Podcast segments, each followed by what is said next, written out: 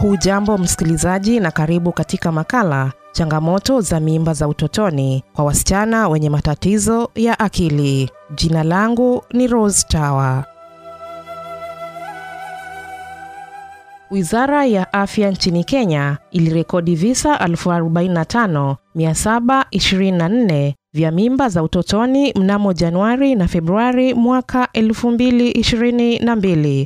Visa hivyo ni vya wasichana wenye kati ya umri ya miaka kumi na kumi na tisa wakiwemo watoto wenye ulemavu wa akili. Kwa mujibu wa Baraza la Taifa la Watu wenye Ulemavu, asilimia sufuri nukta tatu ya watu wanaugua ulemavu wa akili jijini Mombasa, huku wanawake na wasichana wakiwa miongoni mwa wanaonajisiwa na kupachikwa ujauzito. Kulingana na takwimu za mwaka 2021 za shirika la Umoja wa Mataifa la idadi ya watu UNFPA, kati ya asilimia 40 na 68 ya watoto wenye ulemavu wakiwemo wale wenye matatizo ya akili unajisiwa na kupachikwa mimba kabla ya kufikia umri wa miaka kumi na minane.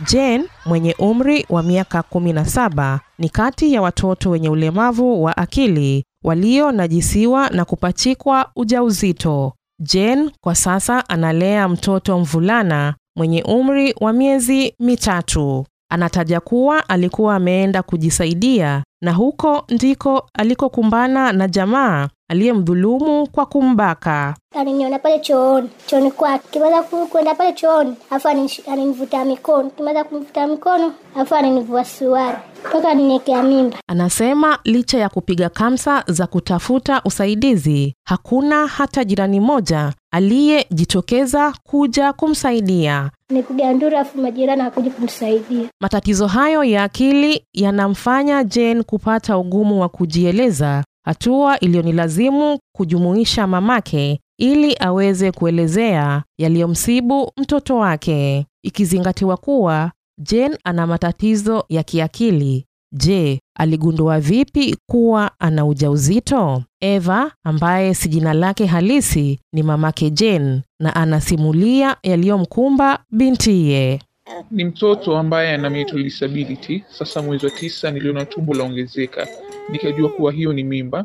Sasa ikabidi nimuulize amtaje aliyemtia mimba. Cha kushangaza akamtaja mwanaume ambaye jirani yetu, akasema alimvuta chooni akafanya tabia mbaya kwa nguvu. Tena alisema haikuwa mara ya kwanza, apparently ni kila mara, na mwenye alimbaka alimwonya siseme. Kwa kawaida ujauzito huja na changamoto zake. Je, Jane alikumbwa na changamoto zipi, ikizingatiwa ana matatizo ya kiakili? Kwa kweli anapitia mambo mengi kwa sababu hajielewi, vile ni mlemavu wa akili. Alikuwa kila mara analia ovyo ovyo, hajilezi kwa sababu yeye mwenyewe hawezi kujieleza. Pia kule alikuwa hali vizuri, mara iwatoroka, mara hataki kwenda klini. Hii mimba mtoto wangu ilinipa stress, mara kwa mara alikuwa mgonjwa. Watu wenye matatizo ya akili hupata wakati mgumu wa kuwalea, kuwahudumia na kuwakubali watoto wao. Je, hali iko vipi kwa Jen? Tangu ajifungue hataki kabisa kumkubali mtoto wake, hamnyonyeshi na wakati mwingine pia ataka kumchapa. Bila na shida za kiakili, mara nyingi mimi ndo na shida nikimshughulikia mtoto wake.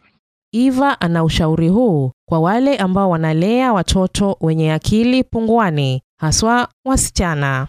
Kulea watoto wenye matatizo ya akili sio kitu rahisi. Mtu anahitaji kuwa na uvumilivu. Ninawashauri wazazi wenye watoto wenye ulemavu wa akili kuwalinda watoto wao kwa uangalifu, kwa sababu wako katika hatari kubwa ya kunajisiwa na kupachikwa ujauzito kwa sababu hawana ufahamu. Visa vya ubakaji wa watoto wenye ulemavu wa akili vimeongezeka eneo la Pwani. Topista Juma ambaye ni afisa wa kutetea haki za watoto katika shirika la kutetea haki za binadamu la Muhuri anasema kufikia sasa wamenakili zaidi ya visa elfu moja vya ubakaji wa watu wanaoishi na ulemavu wa akili, huku wengi waliobakwa wakipata ujauzito. Anaendelea kutaja kuwa nyingi ya kesi hizo ziko mahakamani kwa sasa. Na kesi ni nyingi. Tukisema kuanzia wakati wa korona mpaka sasa hivi ni zaidi ya elfu moja ambazo tumezipokea sisi, na hizi kesi zote nyingi ziko mahakamani na kama tunavyoelewa kesi zikiwa mahakamani hazizungumziwi, na tunashukuru ya kwamba zinaenda vizuri. Licha ya mshukiwa wa kwanza wa ubakaji huo kufikishwa mahakamani na hata kuendelea kuzuiliwa, imebainika kwamba chembechembe za vinasaba, yaani DNA za mtoto hazilingani na zile za mshukiwa. Hatua hii inamaanisha kuwa Jane alibakwa na watu zaidi ya moja, jambo ambalo linazidi kuwanyima jamaa zake amani. John ambaye ni mjombake Jane amekuwa akifuatilia kwa kina swala hilo. Tumeshangaa sana mm, kwa sababu majibu ya DNA ya mtoto hayalingani na ya mshukiwa aliye kisimbani. Sasa inamaanisha huyu e, msichana alibakwa na watu wengi. Fikia leo hatujui baba wa mtoto e, kwa sasa bado uchunguzi wa kuwasaka washukiwa wengine unaendelea e, ili tuweze kupata DNA zitakazolingana na za mtoto. Tukimuuliza atuambie watu wenye walimnajisi, hataki kusema, anabaki kukulia tu.